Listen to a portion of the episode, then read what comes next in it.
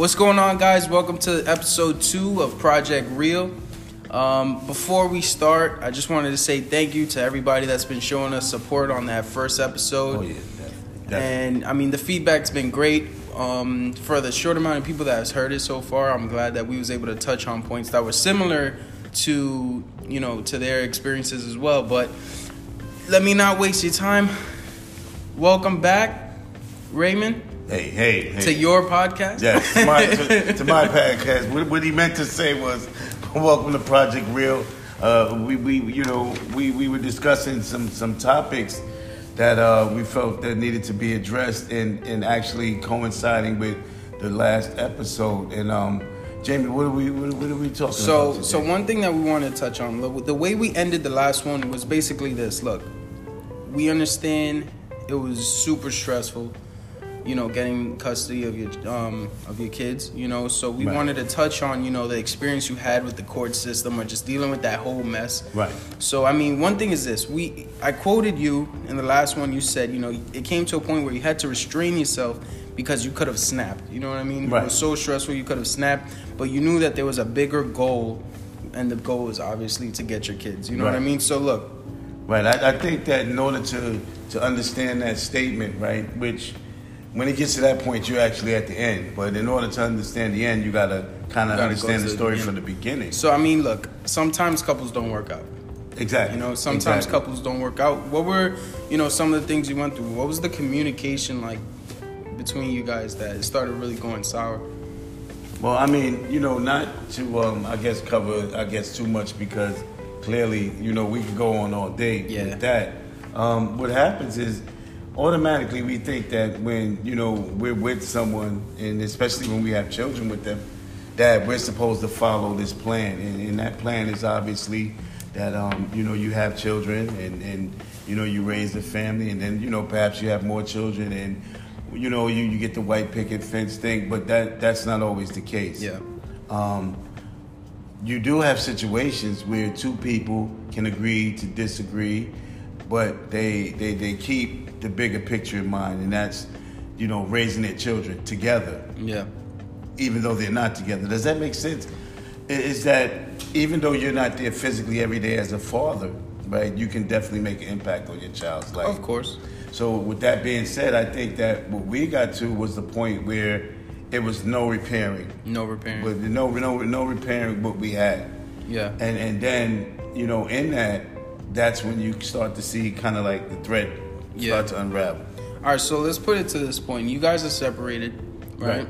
You know, you're dealing with the kids probably back and forth, right? Right. So, you know, let's get to the part where things were getting bad. Like, what signs did you see, or what red flags do you feel like were there when you started to notice that your child was being neglected, where you knew you had to step in, or you get what I'm trying to say? Right. Well, well, again, you know, you know, it starts with the. Uh, I, I like to call it just like different phases, and one of the phases is where there's no communication. Yeah. Where the woman takes it upon herself to say, "Well, you know what? I'm mad at you, and um, you can't talk to your children Okay. at no point." And you try to make every effort to do that, you know, and after that fails, then comes the hostage stage, where you know now she holds the child hostage and she dangles it in front of you. Oh, you know, you you you don't care about them, or she'll even go to the extremes of having the child call you Yeah. and leave messages. Daddy, we miss you. And then when you call back, you know, it's, it's, it's baiting you into an argument. Um, once it gets to that point, you know, you say, well, you still have to make an effort. Yeah. You know, some men will say, well, you know what, I don't want to deal with that. But at the end of the day, that's your child and you, you created that child. Yeah. So, that being said, you go to this, this, this, next phase of, of feeling guilty. It's something that I did wrong, or you know, maybe I'm not a good father, or it, it, it, it's, it's like one extreme to the next. Okay. Now, for me, I noticed that when they came over, their hair wasn't cut. Mm-hmm. You know, their clothes weren't clean. You know, things like that. Um, little things. Something, something as simple as their nails being cut. Okay. You know, they're just that little general hygiene thing. And then each time that I would purchase clothes and things like that, they would never come back with what I purchased. Okay. They would come back with something totally different. Okay. So that that's a red flag. And then, uh, you know, a couple of times that they they would come over and they'd be sick constantly. Okay. You know, and it's that that that kind of sick that you're like, wow, didn't you have this cold for three weeks? I mean, what's the problem?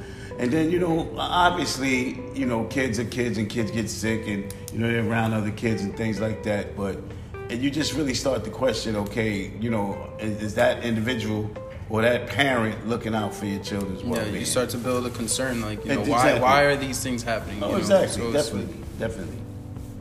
And um, you know, once you start to question that, now this is when it takes it to another level. Yeah. Because now, not only with the holding, you know, the, the lack of communication, holding the child hostage, and now you feel like your child is not being taken care of properly.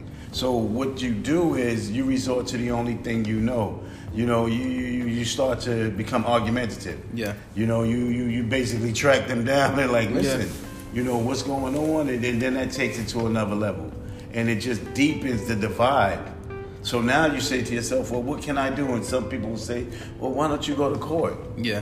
Now, that right there in and of itself is a whole different topic because now you want to deal with a system that's inherently unfair, especially to us as men. Yeah. Okay, it's not designed for us to be successful at all. So now what we did was we took a situation that was in our hands to control. Put it into a third party. Exactly, we gave that control to someone else. All right. So I mean, you know, us working together, I saw the stress that it put on you. Right, Um, But to people listening, I wanted to get into you know, when it came to that point where you snapped, in a way where it's like you know you don't know what to do. Like what what do I do?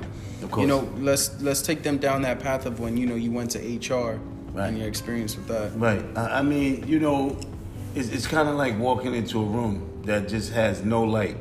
You know what I mean? And and when you're in a situation like that, you can't seem to find your way out.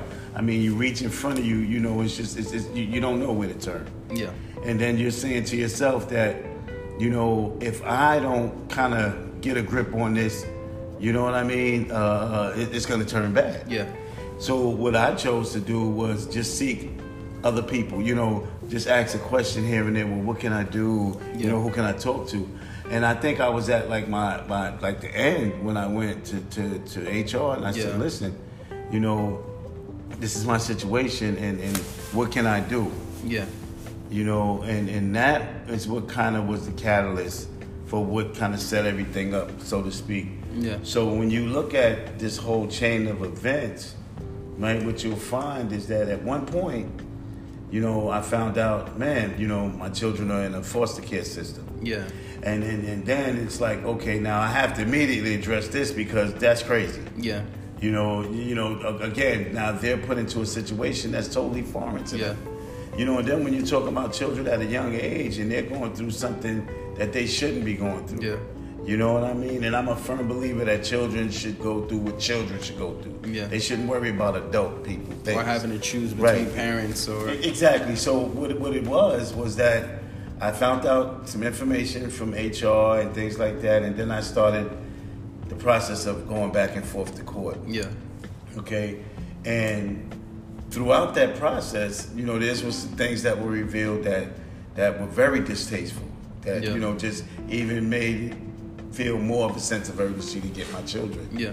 And and you know, I mean, honestly, I don't know if you know if you're a praying man or whatever the case may be, but I think there was some powers at play that kind of helped me get through it. And, and to be honest with you, it took a lot of praying. Yeah. It took a lot of praying. I mean, don't get me wrong, I don't go to church every Sunday, but you know, it made me really dig deep into who I was Mm-hmm. to prepare me for what I had to go through after that. Yeah, so adapting to the whole situation of, I mean, for those you know that don't know, there was a specific uh, situation that Ray went through, and you know your your children were in the foster care system for for a little Yeah, bit, right? yeah, yeah. So all right, so during that time, having to come to work, you know, as everyday, dealing with all this on your mind, and then Right. knowing that your kids are in the foster system, trying to get them, like, how did what what is it that you did, or what you know things that you notice that you've done to help yourself adapt to that type of situation Because I mean, it's not easy at all. No, I mean, Or and- and- keeping a level head, I guess. Right. Well, that's that's like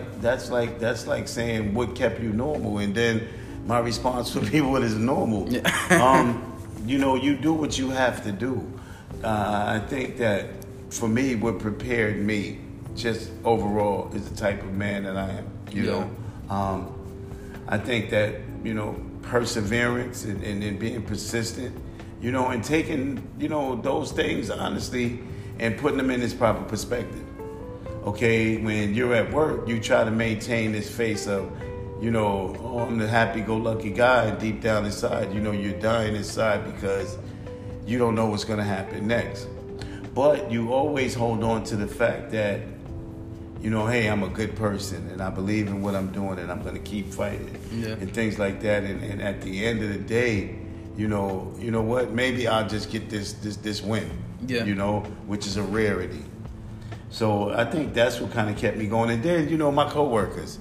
You know, I had a lot of support from the people that, you know, that I work with. Yeah. You know, it was almost like, um, you know, of- I had a whole team cheering Yeah, for me. A lot of positive energy and stuff. Yeah, yeah, definitely that. And you know, they knew what I was going through because you can't come into a situation daily and try to keep the same face. Yeah. You understand what I'm saying? I mean, I, you know, it's a song, you know, an old school song because I'm an old school kind of guy. but you know, it, it, you know, you know, the tears of a clown, and and you know, as we know, you can't associate a clown with sadness. You know, you always associate it with, hey, he's the he's, He's the clown. He wants to make you laugh Yeah. and things like that. But when a clown cries, it it has to truly be sad. And and and that's how I felt. There was some days that, you know, I just felt like walking into a corner and just sitting down and, crying. And Yeah. men do cry. For all those people out there who think that we don't, there's plenty of times that I crawled up into a corner and I've cried, but But we don't want to let the kids see that or anything. well, you know, and, and, and I'm gonna tell you something honestly, and, and sometimes you can't avoid it because when it comes over you, it takes over you, and, you just can't help it. But Yeah. that's what kept me going. The fact that you know what, there's a possibility that I can get my children, and, and I had strong people around me, and Mm-hmm. Just and holding on to that hope. Oh yeah, Yeah. yeah, definitely, definitely. Sometimes that's all you have.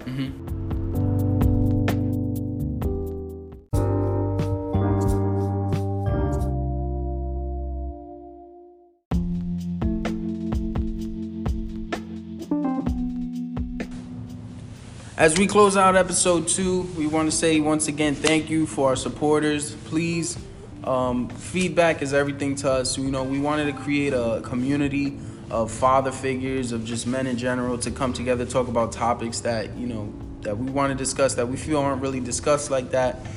With that said, Ray, you want to leave a quote for them? Well, I read this quote, and I, I think that it, it, it, it's it's it's perfect for what we discussed and in what we're going to discuss in the future.